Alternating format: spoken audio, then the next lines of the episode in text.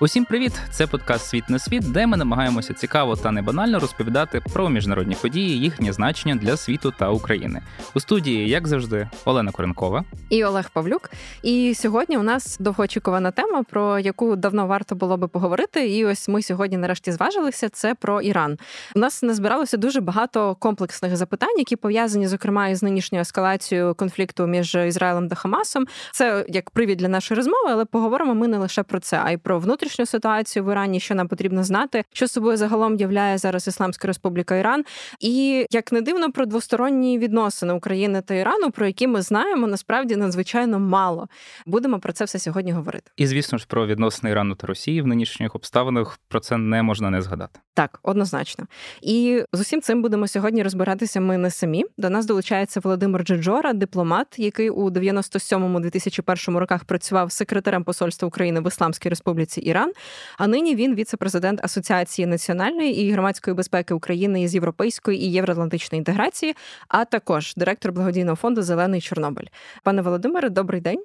روز شما بخیر خیلی خوشحالم شما رو ببینم امیدوارم که ملاقات ما با شما خیلی موفقیت باشه Доброго ранку, я дякую вам за запрошення. Переконаний, що наша зустріч буде сьогодні результативною. Це практично переклад того, що було сказано на фарсі. Власне, повіримо вам, тому що самі фарсі не знаємо. Так, перевірити не можемо. Але можливо, наші слухачі, до речі, нам підкажуть в разі чого. Розумію, що перше питання, мабуть, воно буде максимально очевидним, максимально широким. Це все ж таки хочеться з нього почати.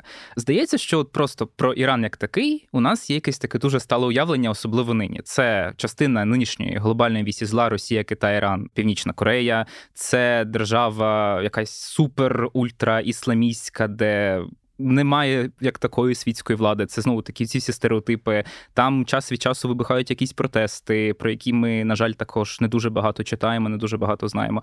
Все ж таки. Наскільки ці от стереотипи, наскільки ці уявлення відповідають дійсності? Чим нині є Ісламська Республіка Іран? Насправді це не так стереотипи, як те, що відбувається частково правдою, і на превеликий жаль, сучасний Іран він є особленням цих стереотипів. Да, Іран є частину вісі зла. Власне кажучи, з самої назви Ісламська Республіка Іран багато чого витікає, коли відбувся переворот 1979 року, і ми багато чули, багато читали. Там це за радянських часів. Україна була тоді частиною залишки вісі зла. І насправді це не була ісламська революція. Переворот, повстання проти шаха тоді здійснили десь близько 15 найбільших різних політичних течій, угруповань, груп. Після того, як переворот відбувся, і шах Пехлеві під тиском народу дозволив повернутися імаму Хомейні з вигнання у Франції, де він протягом тривалого часу перебував до Ірану, то ісламісти на чолі з Хомейні, вони швиденько по суті перетворили народне невдоволення, народне повстання. Оце все, що було зроблено разом різними верствами в різанину, коли вони всіх своїх колишніх союзників знищили, вирізали, вбили, вислали, вони пропали. І потім назвали це все Ісламська революція. Це мені відразу нагадує десь от переворот 1917 року, який потім був названий Великою жовтневою революцією. Практично майже під копію одне те ж саме.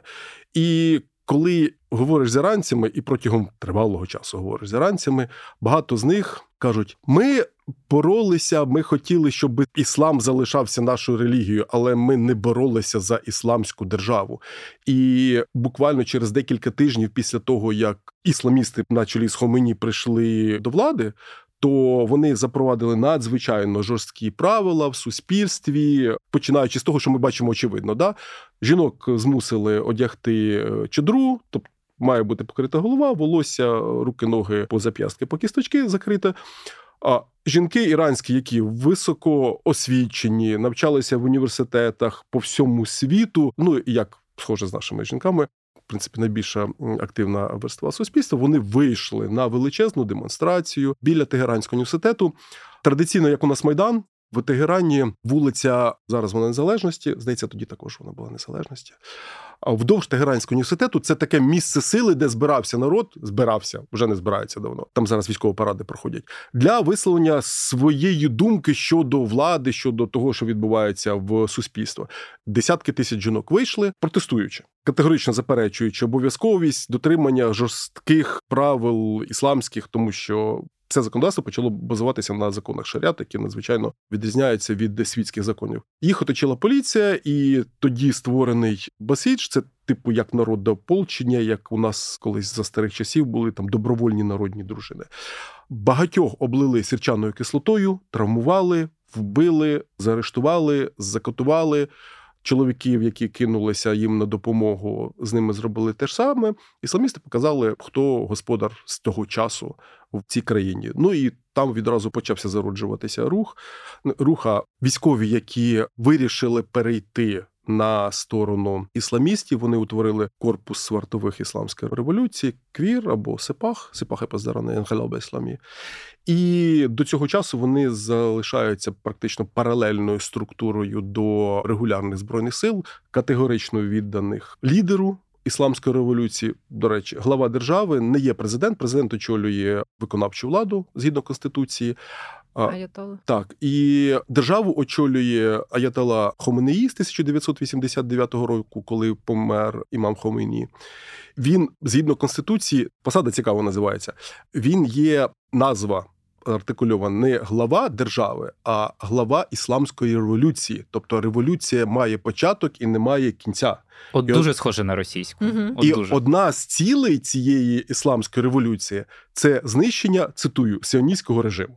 Тобто вони не розглядають можливість існування ізраїльської держави як такої взагалі. І вони докладають для цього всі зусилля. Хоча коли ми перейдемо до Ізраїлю, я думаю, що ми поговоримо, бо можна так, ну, довго продовжувати саме про те, що немає вічних друзів, є вічні інтереси, і тут саме взаємини між Іраном і Ізраїлем надзвичайно цікаві. Давайте перед тим як ми перейдемо докладніше, так однозначно хочеться поговорити в світлі актуальних подій протистояння Ізраїлю і Хамас, е, який власне підтримує Іран. Хочеться згадати трохи про внутрішню політичну ситуацію. Також в Ірані, зокрема, минулого року, наскільки я пам'ятаю, найчастіше Іран спливав загалом в українських медіа в контексті двох речей: перше, це насамперед шахеди, безпілотники, які Іран постачав Росії. Про це ми теж ще поговоримо обов'язково. А також у контексті прав людини, і, зокрема, протестів жінок. Ми пам'ятаємо після того, як Махсу Аміні загинула внаслідок того, що вона порушила так званий дрес-код і неправильно одягнула хіджаб, і почалася просто хвиля протестів тоді опору жінок на цьому ґрунті. Ми пам'ятаємо, жінки по всьому світу зрізали волосся, наприклад, щоб підтримати цей рух. Але загалом тут постає питання, чому таке потужне народне волевиявлення проти дій уряду, проти дій держави не сприяє тому, що режим якось похитується. На чому тримається така потужна влада режиму, що будь-які протести не можуть його похитнути настільки серйозно серйозно, щоб ми звертали на це увагу. Дивіться, ну як будь-який режим, як і будь-яка держава, режим сильний наявності фінансування. І апаратом придушення. Апарат придушення в Ірані надзвичайно розгалужений. Ми вже згадали про Ципах, це корпус вартових ісламської революції. Згадали про Басідж. Вони починалися просто як з народної міліції і дружинників, і зараз перетворилися в надзвичайно потужну озброєну воєнізовану складову. Іслам в конституції прописаний як державна релігія. Ти не можеш стати президентом Ірану, якщо ти не сповідуєш офіційну релігію. Так само, як і лідером ісламської революції, не може бути непрямий нащадок пророка Мухаммада. Тобто, якщо перед іменем стоїть Саєд і далі там траля ім'я, це означає прямий нащадок пророка. І це відбувається постійно самого маличку промивання мізків і е, все більше затиснутість Ірану. Плюс до цього економічна складова. Там цікава така ситуація, коли існують так звані ісламські фонди, яким належать багато підприємств і бізнес е, юридичних осіб. І цікава система оподаткування. Ісламські фонди не платять податки в державний бюджет. А на фінансування ісламських фондів державний бюджет виділяється. Ісламські фонди фінансують свої підприємства. Це як квазідержавне підприємство, але підприємство, яке належить ісламським фондам. І потім ці підприємства по колу по суті виділяють гроші на розвиток ісламських фондів. і вони не йдуть в державний бюджет. Із цих фондів, із цих грошей фінансується величезна купа ідеологічної роботи, не в останню чергу. Фінансуються рухи по всьому світу, практично мечеті, призначаються імами за кордоном, шиїцькі. Чого варто тільки, якщо ми згадаємо там Міконос, да, коли був теракт в Берліні, да, і він координувався з офісу імама, який був призначеним Іраном. І це близько 40% економічної потужності країни. От уявляєте, що 40% потужності економічної країни вони не беруть участь в розвитку країни. Вони спрямовані виключно для того, щоб утримувати цю владу. Вони фінансують структури, які є релігійними, для того, щоб, наприклад, допустити кандидатів на вибори президента. Виборча комісія по іншому там працює. Або якщо обрати лідера, є рада старішин, є рада експертів, і це все фінансується, і воно існує практично в паралельному вимірі. І в Водночас, попри це, все. Іранці, ті, хто не залежать по суті від держави, ті, хто мають можливість виїхати, слава Богу, у них немає остаточної категоричної залізної завіси для того, щоб була можливість виїхати з Ірану. Вони виїздять, вони навчаються, вони їздять відпочивати по всьому світу. Іранці надзвичайно патріотичні. І коли почалася Ірано-Іракська війна, то, попри внутрішні негаразди, протиріччя, вони об'єдналися і всі пішли воювати проти Іраку. Тому оцей дух свободи волі, патріотичності він не дає згаснути іранському духу, ну як мені видається. Бо Іран уже скільки років перебуває під санкціями, спочатку американськими, потім міжнародними. Іран навчився виживати в цій системі. Відповідно, для того, щоб виживати, має працювати свій бізнес. І якщо бізнесу не давати працювати, то тоді вони ну можуть більше там перетворитися на якусь Корею. В Кореї не був, не скажу. Але от я працював в 97-2001 роках і до цього часу підтримую контакти з іранцями як в Ірані, так і по всьому світу. Іранці по всьому світу між собою набагато ближче спілкуються, можливо, навіть ніж ми, українці. Вони, на відміну від нас, практично не асимілюються, вони залишаються іранцями, персами. Саме перси, і підтримують один одного по всьому світу. Ну і відповідно вливаються великі кошти для того, щоб. Не відбулося загасання іранської нації вольної, тому що до перевороту 79-го року іранський реал був вільно конвертованою валютою. Здається, один долар дорівнював чотирьом реалам. Тегеран, так само як і Кабул, до речі, в Афганістані в ті часи, в 70-ті роки, кінець 60-х, і Бейрут був один із світових найфенсі uh, wedding destinations. Тобто туди люди їхали відпочивати, і це історія зараз. це древня Персія. Це одна з колисок цивілізації. Ми до неї належимо знову ж таки, виходячи з мови. Українська мова і фарсі це індоєвропейські мови, тому багато чого є цікавого і ну, психологічно зрозумілого. І українцям іранців легше зрозуміти, ніж ізраїльтян, наприклад, або ніж ліванців, або іракців, наприклад, ну араби. Ну і дивіться, Іран єдина у світі країна, де переважає іслам шиїтського спрямування.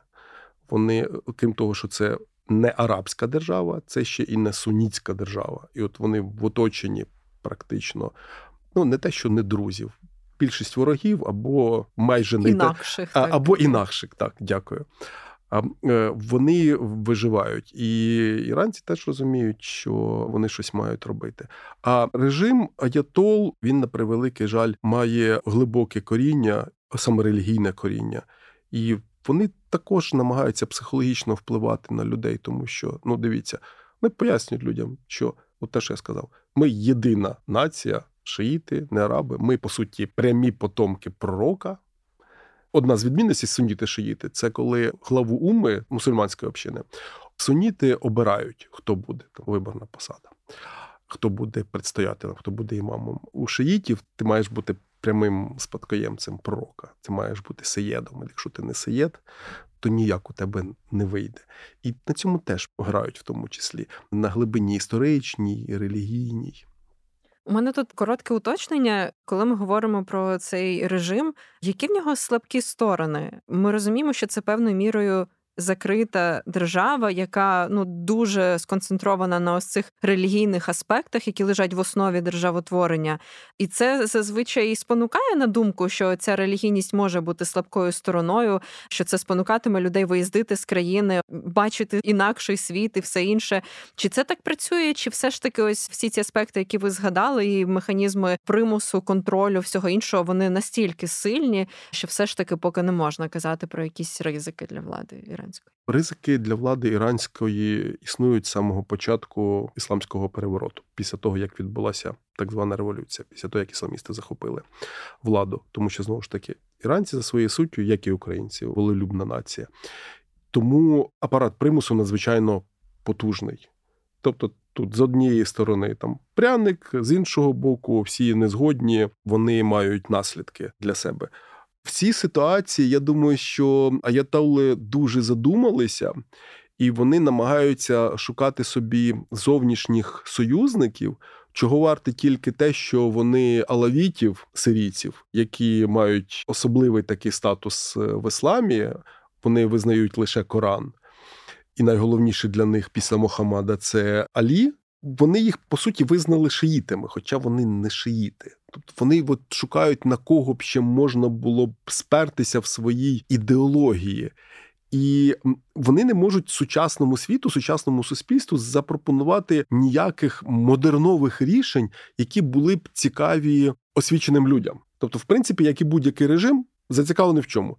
Чим люди менш освічені, чим менш вони навчені, більше чим шансів втримати владу. Так, чим менше вони спілкуються зі світом і між собою, тим легше їм маніпулювати. Якщо послухати, особливо цікаво послухати було е, п'ятничні намази імама Хомейні, ну і декілька є ще залишилося, як їх вчили. Це дуже глибока психологія НЛП, коли люди збираються в неділю в церкву. У нас там пішли, да, вони збираються, і починається молитва. Це не просто вони помолилися. Починає імам проповідь. Імам, як той, хто в цей час є головою чи главою цієї молитви. Це надзвичайно велика честь очолити п'ятничний намаз.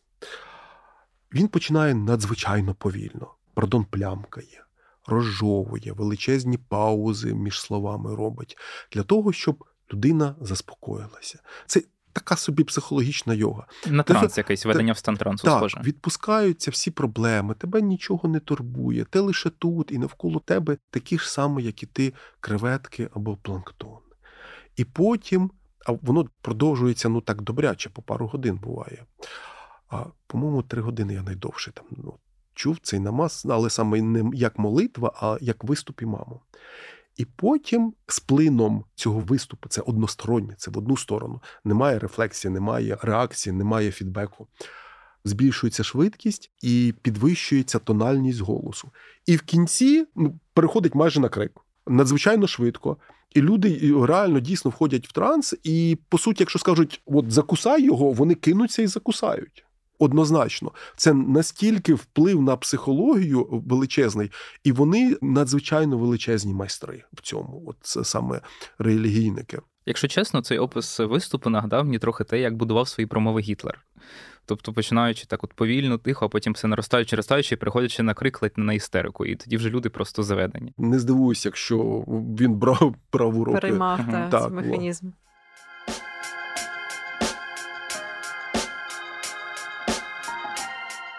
Я би хотів вже повернутися до тієї теми, яку частково зачепили. Це власне відносини Ірану та Ізраїлю. Звісно ж, передусім у контексті нинішньої війни між угрупованням Хамас та Ізраїлем, яка почалася на початку жовтня. Якщо брати ті дані, які публікуються у змі, які озвучують і ізраїльська розвідка, і західні країни, Іран він є фактично головним спонсором, якщо не фінансовим, то принаймні військовим Хамасу. Звучали оцінки, що він передав Хамасу чи там не понад 90% усієї зброї, яка там є. Так само величезні фінансові вливання. Логічно з цього всього припустити, що власне от Іран ну, таким чином намагається, умовно кажучи, загрібати чужими руками жар, тобто знищити Ізраїль через Хамас. І власне ця нинішня війна вона абсолютно в його інтересах. Наскільки це враження відповідає дійсності? Яку ціль може переслідувати Іран от у цьому нинішньому конфлікті?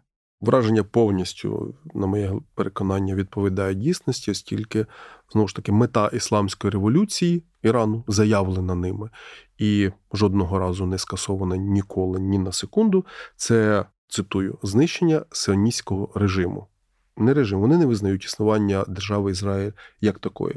Якщо ви пройдетесь або знайдете записи відео чи фотографії різних населених пунктів Ірану, то вони просто вщерть будинки заповнені двома трьома основними графіті.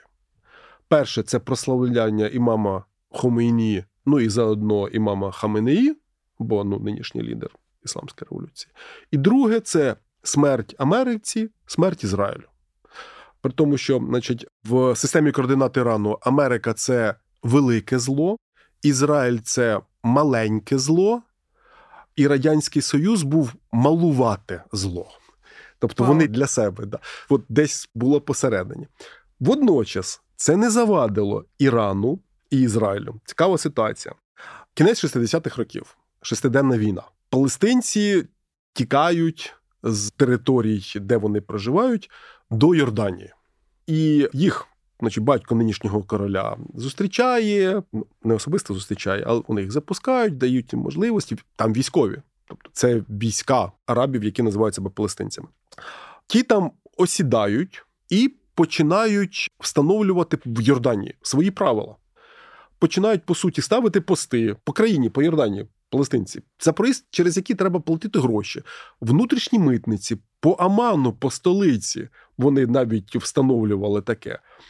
Йорданці починають е, їм пояснювати, що, шановні, ну це не так, неправильно, так воно не має бути. Ті роблять замах на батька короля, ледь його не вбили, вбили одного з охоронців та підірвали машину. Починається ситуація, а Ізраїль же тисне. Тут знаходяться сирійці, тут знаходиться Іран. І ця оця каша відбувається до того часу, поки американці не прислали е, свій флот в Середземне море для того, щоб попередити, що ну не, не треба цього всього робити. І потім, через 10 років, в Ірані відбувається так звана ісламська революція. І через пару років Ірак подумав, що Іран ослаб, починається Ірано-Іракська війна. Найбільшим поставником озброєнь Ірану був Ізраїль. Іран воював з Іраком ізраїльськими літаками. F6, по-моєму, чи F4, я зараз вже не пригадаю. І американські. Ізраїль надав Ірану для протидії Іраку. Іран за допомогою Ізраїля знищив ядерний реактор в Іраку.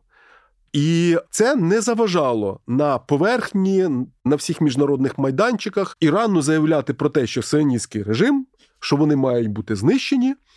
Але просто в часі і місці зійшлися інтереси, бо в той час Ізраїль розглядав Ірак як більшу загрозу, як ближчу загрозу для себе, ніж Іран. Знову ж таки, Іран не араби і не суніти. І Ізраїль використав цю карту для того, щоб мусульмани між собою повоювали один одного, познищували. І так тривало протягом усієї війни. А війна тривала з 81 по 88 рік. Після того, як Іран вважає, що він переміг, Ірак вважає, що вони перемогли похлопали руками і продовжували звинувачувати, і продовжували здійснювати і спонсорувати теракти, спонсорувати Хамас, Хезболу, ПЛО, Palestine Liberation Organization, Організація звільнення Палестини. Палестини. Іран продовжував фінансувати і забезпечувати в часі і місці зійшлися інтереси. І Іран не припиняв це ні на секунду, от взагалі. Так само, як після того, як погіршилися відносини або погіршилася безпекова ситуація у відносинах між Ізраїлем і Іраном, коли Іран наблизився до створення ядерної зброї, як кажуть, якимось загадковим чином зникли і були знищені провідні іранські ем, вчені ядерщики. В цій ситуації ще для України Іран має неприємно важливе значення. По суті, те, проти чого весь світ запроваджував санкції, і те, чим Іран зараз проти нас воює, ми допомогли їм створити нашими руками і нашими головами. Давайте ми про це обов'язково трішечки далі поговоримо. Так, спочатку ще поговоримо і про санкції. І давайте, щоб підсумувати трішки цю тему з Хамасом. Зараз ми всі спостерігаємо за тим, що робить Ізраїль на території сектору Гази, і є дуже багато різних версій, що взагалі може надалі бути з Хамасом. Найвірогідніша версія, що знищити повністю увесь рух неможливо, тому що багато його представників є за кордоном. Тобто, чи можна припустити, що Іран буде продовжувати ці грошові і збройні вливання в Хамас, незалежно від того, що з ним станеться зараз у секторі Гази, чи все ж таки є ймовірність, що він зрозуміє, що це я не знаю на якомусь етапі стане. Невигідний для нього проєкт і переспрямує ці кошти. Тобто, наскільки великі втрати будуть для Ірану, якщо зараз Ізраїлю все ж таки вдасться довести до кінця ту операцію, яку він розпочав? Іран, як казав один мудрий чоловік, дякую Боже, що взяв грошима. Іран це все фінансує, не гинуть там іранці.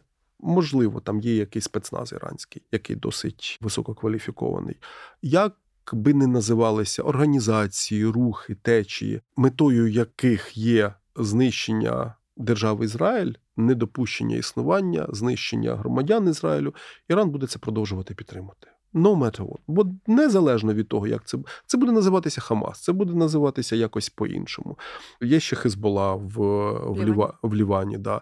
І ну, Ліван величезну помилку допустив, коли братів мусульман Хизбулу пустив до себе, так само як Йорданія пустила до себе палестинських арабів, і вони дуже багато проблем зробили для країни. Тому в будь-якому випадку, чим буде більше проблем для Ізраїлю, чим Ізраїль буде більше витрачатися коштами людьми. В першу чергу людьми, чим це буде медійно більш розкручено по всьому світу, презентуючи Ізраїль як ворожий для людей, для людства, для людяності за іранською версією режим, тим це буде вигідніше для Ірану. Подивіться, вони все-таки прогресують, вони мімікрують. І по суті, е, цивілізований світ. Ми, Україна, частина цивілізованого світу. Ми намагаємося злочинцям протидіяти за правилами, а злочинці до нас приходять взагалі без правил. Ну тому що вони злочинці. І навпаки. Тому, коли весь світ зараз права людини, злочини проти людяності, геноцид. Вони беруть ці інструменти загальнолюдські і кажуть: так дивіться, Ізраїль робить геноцид щодо народу Палестини. Ізраїль вчиняє злочини проти людяності. Да, вони брешуть, да, вони провокують. Тому що, шановні, а де ви були, коли Йорданія воювала з незаконними палестинськими арабськими палестинськими формуваннями на своїй території, коли вони пустили? Вони десь 100 тисяч їх знищили. Де ви були тоді? А чого ні одна арабська країна галас не підняла або мусульманська? Іранці, ну ви ж підтримуєте так звану Палестину. А де ви тоді були? Ізраїль мав своє посольство в Ірані два роки після 79-го року. Дипломатичні відносини були розірвані, і Іран віддав приміщення посольства Ізраїлю Палестині. І доаєн дипломатичного корпусу в Ірані це завжди посол Палестини. Ніде такого в світі немає. Лише в Ірані. Я лише уточню, що Доєн це найстарший голова дипломатичного корпусу, то той, що перебуває на території держави найбільший час. Тобто так. це означає, що це по суті представник дипломатичний, який там перебуває більше за всіх. Посол держави, якої не існує. Припрошую, треба було ну, уточнити ну, в цьому випадку. Так. так. Ось і вони використовують сучасні прогресивні демократичні інструменти проти демократичного світу. А демократичний світ до цього не готовий. Тому що демократичні процеси вони швидше, вони триваліші. Вони не є пострілом автомату. Ну на превеликий жаль. Найшвидша організація в світі, яка реагує на загрози, це НАТО. Ще краще за НАТО ніхто поки що нічого не придумав. Ну але не про НАТО зараз. Це все одно не буде питання НАТО. І е, тому злочинці, як би вони не називалися, чи це індивідуальний злочинець, чи це злочинне угруповане, чи це течія, чи це партія, чи це країна, як Іран, вони адаптуються і вони використовуються. Я би, мабуть, перш ніж ми перейдемо ще до українського, російського, іранського цього трикутника взаємовідносин, я тут побачив таку цікаву завагу. По суті, за допомогою цих демократичних інструментів Іран зараз мусив про себе якось говорити, як якусь таку потужну силу, від якої зараз багато чого залежить. Тобто я пам'ятаю, як з таким величезним просто саспенсом спостерігали всі за тим, що ж скажуть там Хезбола, що ж там скаже Аятола, що ж вони там зараз оголосять війну чи не оголосять. Навіть от просто це очікування, воно вже певною мірою робить цей режим робить Іран потужнішим в очах світу, ніж це може навіть насправді бути. Так, а тепер дивіться, повертаємося туди. Будь-який режим сильний фінансами і апаратом примусу. А гроші Урана звідки? Коли послаблювали санкції проти Ірану, які мотиви переслідували? Чому це робили? Пожаліти е, громадян іранських? Не розуміли, що мета ісламської революції не скасована, не розуміли аналітики демократичного світу, політики демократичного світу, або не розуміли, або не чули, або не хотіли чути, або переслідували свої інтереси, або потрапили під тиск. Що відбулося? Пригадаєте, був в Ірані в 97-2005 роках президент Мухаммад Хатамі. Відомий, так званий демократичний, демократичний світ покладав великі сподівання. Ну, нарешті почався дрейф, або з'явилися натяки на начебто можливість еволюції режиму Аятол в світську державу. Та ні, це просто кинули приманку для того, щоб світ розслабився. Тому що той же самий Могамад Хатамі він називав Ізраїль так само. Да, при ньому не треба було зовсім закривати в Тегерані. Жінкам от, взагалі кутатися. Ну, носили хустинку на потилиці. Щойно Хатамі вийшов з офісу, його послідовником став Ахмадінеджад, який був до цього мером Тегерану. Це надзвичайно радикальна людина. Посилася поліція моралі, при тому, що поліція моралі там ще й жіночі загони з палицями, які били, нищили, знущалися над жінками, над чоловіками, до речі, також. Бо були часи, коли чоловікам не можна було носити сорочку з коротким рукавом, бо це вже занадто велике заголення. Тому ситуація таким чином розвивається. Ви, до речі, трошки виправдали моє питання якраз про послаблення санкцій. Тут не можна не згадати про власне іранську ядерну угоду.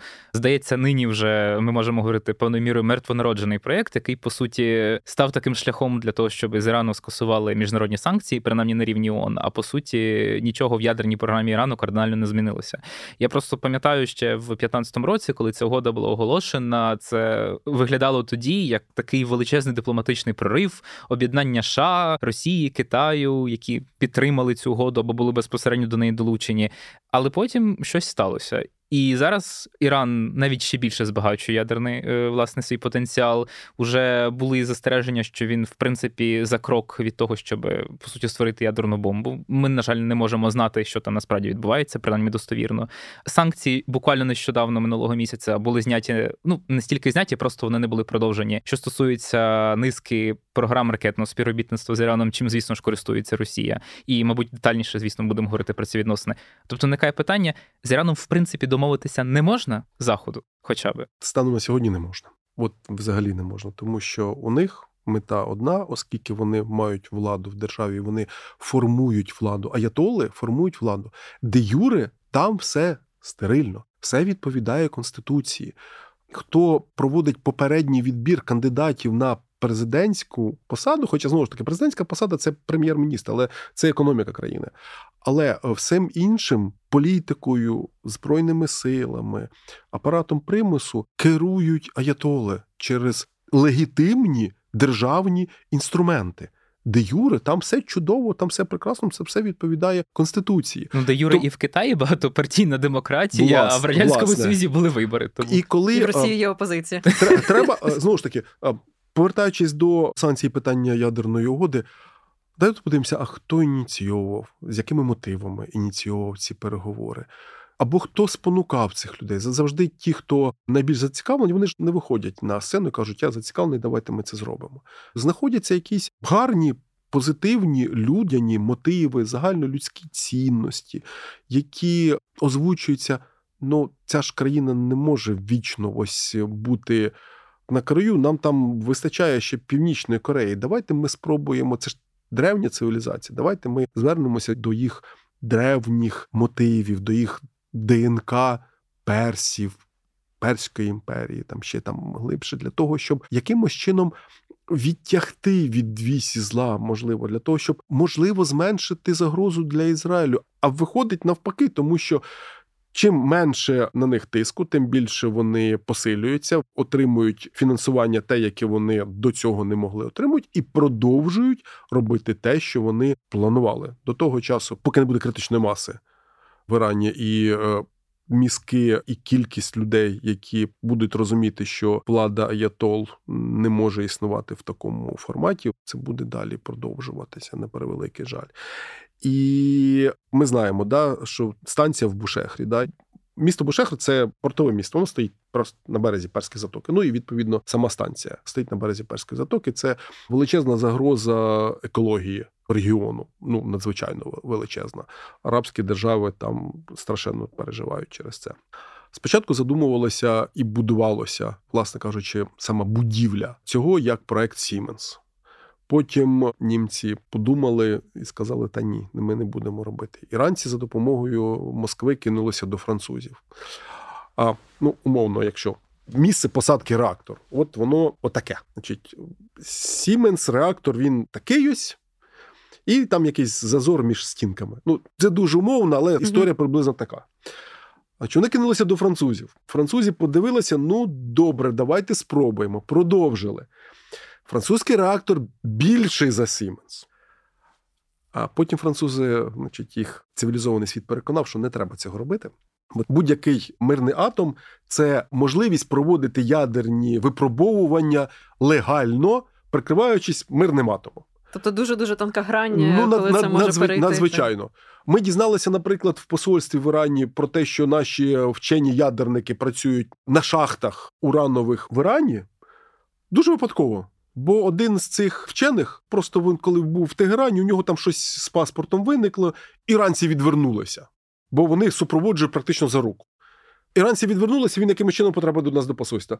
І ми дивимося, Боже, людоньки добрі, наші вчені за 650 доларів в місяць піднімають іранську ядерну програму. А скільки у вас була тоді інформація, скільки вчених працювало українських? Не знаю. Я думаю, що потім наші спецслужби цим зайнялись. Я до цього не був долучений, тому ну не можу сказати. І це не про Бушехар, це про рудники. І потім, значить, французи відмовляються. Що робити? Значить, залишається Санкт Петербурзький, що у них там підприємство, завод, який виробляв в Радянському Союзі атомні реактори. Значить, дірочка, от, умовно, 10 і реактор 10. І всі от комунікації до реактора вони вже туди не влазять. І вони починають просто те, що ще збудував Сіменс, довбати цю конструкцію. Вона нестабільна. Вони потім її там ем, посилювали. Вони починають по суті довбати для того, щоб запихнути туди той радянський, ну він по суті радянський той е, реактор. І на превеликий жаль, в різні часи інженери, які монтували, будували, бо це високотехнологічна робота, високоінтелектуальна робота ну, десь 1200-1500 українських інженерів. Росія контрактувала через одне з своїх харківських представництв наших інженерів поза державою на особистих контрактах вивозили в Москву чи в Петербург, і потім звідти напряму на Бушехар. Да, Потім ми їх знайшли, ми їх там всіх переписали. Вони навіть участь брали у парламентських чи президентських виборах. Ми там навіть дільницю відкривали, але потім. Е, іранці за дорученням з Москви закрили доступ наших консулів, і там тільки можна було біля парканчику походити, і то там охорона відганяла. Все. Тобто, от ну таким чином ми доклалися.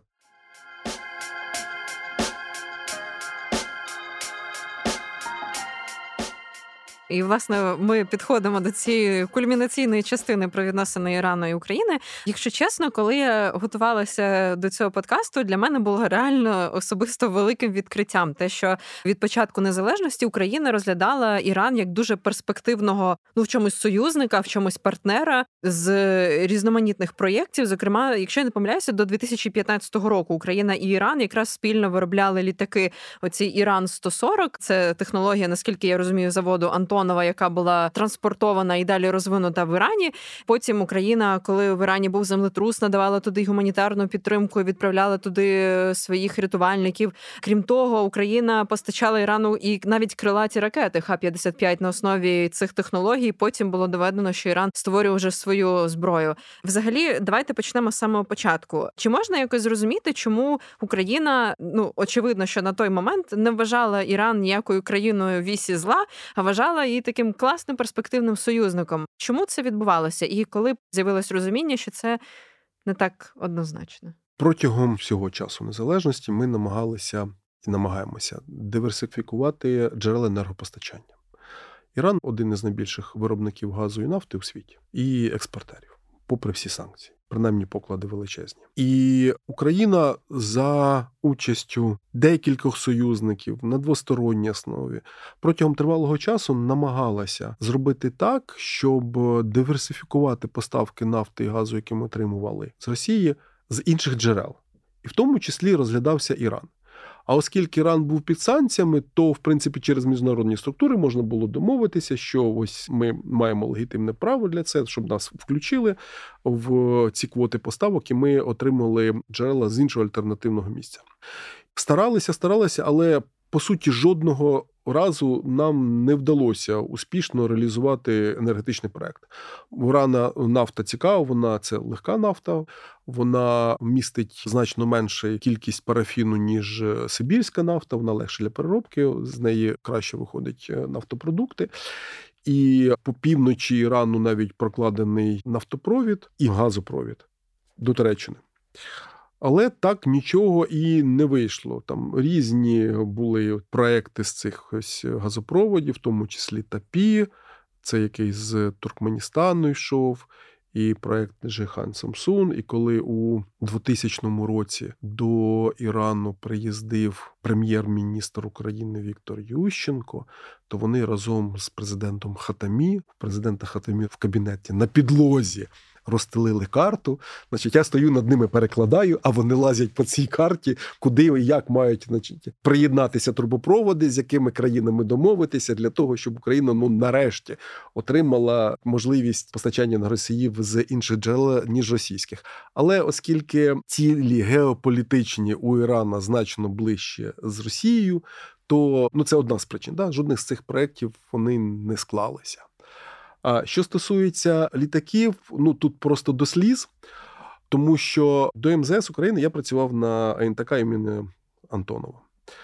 Іран, вони ж під санкціями, коли потихеньку там черговий раз е, їм дозволили міжнародну кооперацію, вони оголосили тендер на виробництво пасажирського літака. Бо літаки у них були страшенно старезні, ремонтувати нічим. Боїнг ні. Європейський союз намагається, значить, пролізти між крапельками для того, щоб аеробуси все таки якось ремонтувати, функціонувати. Ну іранці з свого боку допомагали, оголосили тендер, і Антонов виграв. Контракт було укладено у 1995 році, про те, що літака ще не існувало. Але нашими основними конкурентами були Фокер, німці. Ну наскільки те, що я пам'ятаю, я ще на Антонова тоді не працював. І це контракт на передачу технології виробництва літака, тобто це створення заводу. Схема кооперації, починаючи від 99, від 100 в Україні із зборка в Ірані, тобто комплектуючи всі виробляються в Україні, передаються в Іран, потім вони там збирають. А там відповідно їдуть якісь українські інженери, які допомагають це збирати напевно, Так, там. і е, в 97-му році ми відкрили там представництво Антонова в місті Шахіншахр, який знаходиться за 40 чимось кілометрів від Ісфагану. Територія це за до ісламських часів побудована була заводом Бел американський. Передбачалося, що там будуть гелікоптери американські випускатися. Це компанія Хеса. Вона підпорядковується корпусу вартових ісламської революції. Це їх структурний підрозділ. І було укладено два контракти. В 95-му контракт на передачу технології виробництва планера. А в 97-му відбулися, і я от брав активну участь е, як експерт, як перекладач в переговорах щодо передачі технології виробництва двигунів. Богуслаєв нам всім відомо, наче Богуслаєв уклав з ХЕСА контракт Моторсіч, ну але Богуслав підписував на будівництво двигунів. Хоча Москва з усієї сили намагалася іранців переконати, що от у нас є там наші двигуни. Давайте ми на цей літак поставимо наші двигуни, тому що у нас тоді вже були попередні контракти у нас в Антонова з Росією про те, що Воронежський авіабудівний завод. Буде по ліцензії так само будувати ці літаки, але з російськими двигунами. Ну і вони намагалися переконати іранців, щоб вони не укладали з Моторсіч контракт, а уклали з ними. Це не вдалося, слава Богу, контракт, тому що контракт на двигуни вдвічі дорожче вийшов, ніж контракт на планер.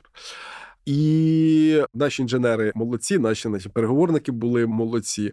Кажуть, та не питання. Ви розумієте, що просто так це ж не колесо поставити, от інше. Це треба повністю переробити. Ну, це буде плюс коштувати кількість то там десятків мільйонів до контракту. Ви готові заплатити? Ні, не готові. Ну, все.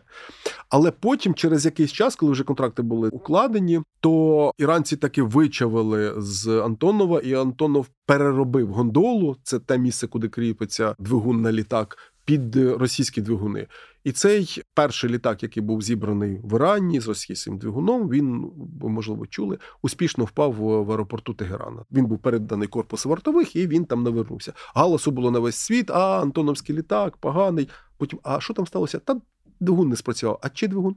Так, от слава пам'ятаю, Богу, пам'ятаю, багато разів говорили про проблеми саме з виробництвом двигунів в Росії, зокрема з урахуванням нинішніх санкцій. Е, ну, слава Богу, і при, і при тому, що іранці завжди протискують свій порядок денний. Значить, в 2000 році відбулося два цікавих, дуже визначних, важливих для україно-іранських відносин візити: це голови Верховної Ради Плюща і прем'єр-міністра Ющенка. Значить, готується візит Ющенка. Це коли він літав на літаку цьому Іран, ні? Ні. Там ні, був якийсь раз, що він, ні. по-моєму. Ні, це можливо потім, але mm ні, не, не тоді. А, Готується візит. Запрошують посла, колишнього першого міністра оборони Костянтина Івановича Морозова в МЗС, і ми маємо пройти програму. А йому починають розповідати. Ну, це вже інсайд, який можна говорити. Україна підтримує антиіранські е, там е, Радіо Свобода, по-моєму, там транс в Україні десь там ретранслятор стоїть, який потім добиває до Ірану. Ну це не добре. А як от наш тут, тут візит, вони намагаються тебе пустити на сходинку нижче, тобто створити переговорні позиції краще. Потім що вони зробили? От ви кажете, літак Іран. Угу. Ну це наша проблема, тому що це ще радянський спадок. Ми замість того, щоб назвати Боїнг, Аеробус. У нас як за радянських часів. Перші дві літери прізвища головного конструктора. Антонов, Іл Юшин, Як Овлєв. А іранці, та ні, ну от же ж, це ж ваш Ан, тільки ми Ір, це то, що це іранський Ан, Іран. І все. І так, а ми, ми, а ми їм показуємо так, народ, це в документації, вас же ж ІКАО не зареєструє. Ні, ні, по документах все нормально. Але візуалізація це літак Іран. І по суті, Україна через цей проект навчила Іран будувати літальні апарати. Іранці дуже гарно пишуть шахнаме, дуже гарно чуть е, килими ручної роботи, роблять чеканки, малюнки. Махмуд Фарщиян, його картини це спадок ЮНЕСКО, надзвичайні красиві. Хаям, Рудакі, Баба Тагер. А от робота високотехнологічна, високоінтелектуальна це надзвичайно вузький, так і в будь-якій в принципі нації, вузький прошарок, який має доступ до передових світових технологій. І ми, по суті, їм відчинили, ми їм дали допуск до цих світових технологій літакобудування, бо станом на ті роки, 95-й рік, Україна була одна з п'яти, ми цим пишалися, держав світу, яка мала повністю замкнений цикл літакобудування. Не те, що ти закльопку зробив, а навчив студентів, інженерів, конструкторів. Розробників, висококваліфікованих технологів, які це все придумують, розробляють, роблять, тестують, втілюють життя. І по суті, ті шахеди, які летять зараз нам на голови, це колись наша заслуга трансформована. Колись, на превеликий жаль, ми навчили іранців будувати літальні апарати. У зв'язку з цим в мене власне кажучи, запитання до пана Сметаніна, нового керівника Укроборонпрому. Корпорація Антонов входить в Укроборонпром. Уже він називається Українська оборонна промисловість. Ну, Перереформували вже. вже швиденько. А, Значить, е, якого порядку? Контракт передачі і кооперації закінчився, але є міжнародні документи, міжнародні приписи, які передбачають пожиттєвий авторський супровід будь-якого авіаційного судна. Ми у зв'язку з форс-мажором або з будь-якими іншими мотивами політичними, воєнними припинили цей супровід літаків Антонов 140, який виробляє Іран, чи не припинили, чи ми продовжуємо допомагати Ірану відновлювати і здійснювати авторський супровід літальних апаратів, які вони виробляють, попри те, що їх шахеди летять нам на голови. Я не маю такої інформації, і і їх в відкритому доступі нема. То було б цікаво почути, власне кажучи, керівника цієї корпорації, чи Україна припинила це робити. Бо якщо ні, то це треба робити вже от позавчора, дуже дуже давно. Тим більше у нас там все ще існує посольство, посла немає після від'їзду останнього. А коли це сталося, нагадайте, будь ласка. А посол виїхав, по-моєму, минулого року. Ага. Мені здається, була ж активна хвиля дискусії взагалі про те, що про нам потрібно повністю та та розірвати дипвідносини, коли власне і почалися перші атаки іранськими шахедами у вересні, якщо я не помиляюсь, минулого року. Про це активно заговорили. На вашу думку, чи це взагалі хороша ідея повністю розірвати дипвідносини, і чому цього досі не сталося? Чому якось не дотисло це питання? Ну чому досі не сталося це запитання? Думаю, що до керівництва держави, і там є ймовірно якісь свої мотиви. Зазвичай стандартним мотивом не розриву відносин з проблемною країною є необхідність. Підтримки наших громадян, громадян України, які проживають на території цієї країни, як, ну, наприклад, у випадку з Білорусі є таке на, пояснення. Ну на, наприклад, да. але Згідно з Віденськими конвенціями про дипломатичні зносини 61-го року і Віденської конвенції про консульські зносини 63-го року, розрив дипломатичних відносин не означає розрив консульських відносин. Як ми зробили в Сирії? От Я в Сирії працював тимчасовим повіреним. У мене спеціалізація crisis management. Тобто я працював в Афганістані, погіршилася безпекова ситуація. Ми посольство там закрили, вивели людей майно в Сирії, значить, працювали, безпекова ситуація погіршилася. Посольством е, ми ну, двері закрили, вивезли людей і майно. Жодної копійки, жодного цента не втрачено, слава Богу, було, і люди не постраждали. Ми тоді з Сирії. Посольство вивели, але наші консули туди приїздили періодично для того, щоб надавати консульські послуги. В цих країнах Ліван, Сирія, Іран 99% наших громадян на відміну від цивілізованих країн чи західних країн, це дружини та діти місцевих громадян, які або давним-давно асимілювалися, або вони вже виїхали. І вони вже громадяни тих країн. Да, вони тримають у себе український паспорт, але ну це в принципі разова робота їх забезпечення. Вона не може там тривати давно. Чому у нас з Іраном не відбувається? Ну цікава ідея. Може, ми і далі продовжуємо сподіватися, що режим в Ірані зміниться, що Іран під е, тиском військового навантаження і залучення до багатьох конфліктів активного е, режим іранський збідніє і розсипеться. Але іранський е, режим якимось чудом, ну це в лапках. Якимось чудом не бідніє, тому що, наприклад, сирійський режим, режим Асада, він контрольований Росією та Іраном. А Іран, як східна держава, східні люди, що вони роблять? Вони не надають кредити Сирії, вони купують землі. Значить, Іран є найбільшим земновласником в Сирії. І ми не знаємо, скільки Хамас або палестинські сім'ї винні Ірану. Може виявитися, що ці всі ділянки, де стоять школи, лікарні, вони теж тунелі, Ірану? вони де юре належать іранським юридичним або фізичним особам. Іранці вони ну Дійсно мудра нація, цього не забереш. Тобто не, можна е, вважати аятол ідіотами. Вони підступні, вони злі люди, але вони не дурні насправді. І це відбувається. І я не здивуюся, якщо така ж ситуація відбувається от і в ситуації з палестинськими територіями, з сектором Газа і з Західним берегом. Десь так. Мені здається, у нас залишилося ще питань на окремий е, так. ще один випуск, але напевно ми вже пожаліємо трішки наших слухачів і маємо закруглятися на сьогодні. Але питань у нас і про ірансько-російські відносини залишилось багато і ще багато mm всього. Буде нагода, коли зробити другу частину цієї розмови. Залюбки. Нагадую, що це був подкаст Світ на світ, де ми намагаємося цікаво та не банально розповідати про міжнародні події, їхнє значення для світу та України. У студії була Олена Коренкова і Олег Павлюк, і наш експерт. Володимир Джаджора, дипломат, який раніше працював секретарем посольства України в Ісламській Республіці Іран, про яку власне сьогодні ми так ґрунтовно змогли поговорити. Дякуємо вам дуже, що взяли участь. Дякую за запрошення. Дуже приємно. А я нагадаю, що ви можете стежити за подкастом Світ на світ на ваших улюблених платформах, звісно ж, на сайті Української правди, яка допомагає нам записувати та публікувати ці випуски. Не забувайте коментувати їх, ставити свої питання, пропонувати теми для наступних наших розмов. І, звісно ж, почуємось найближчим часом. Па-па!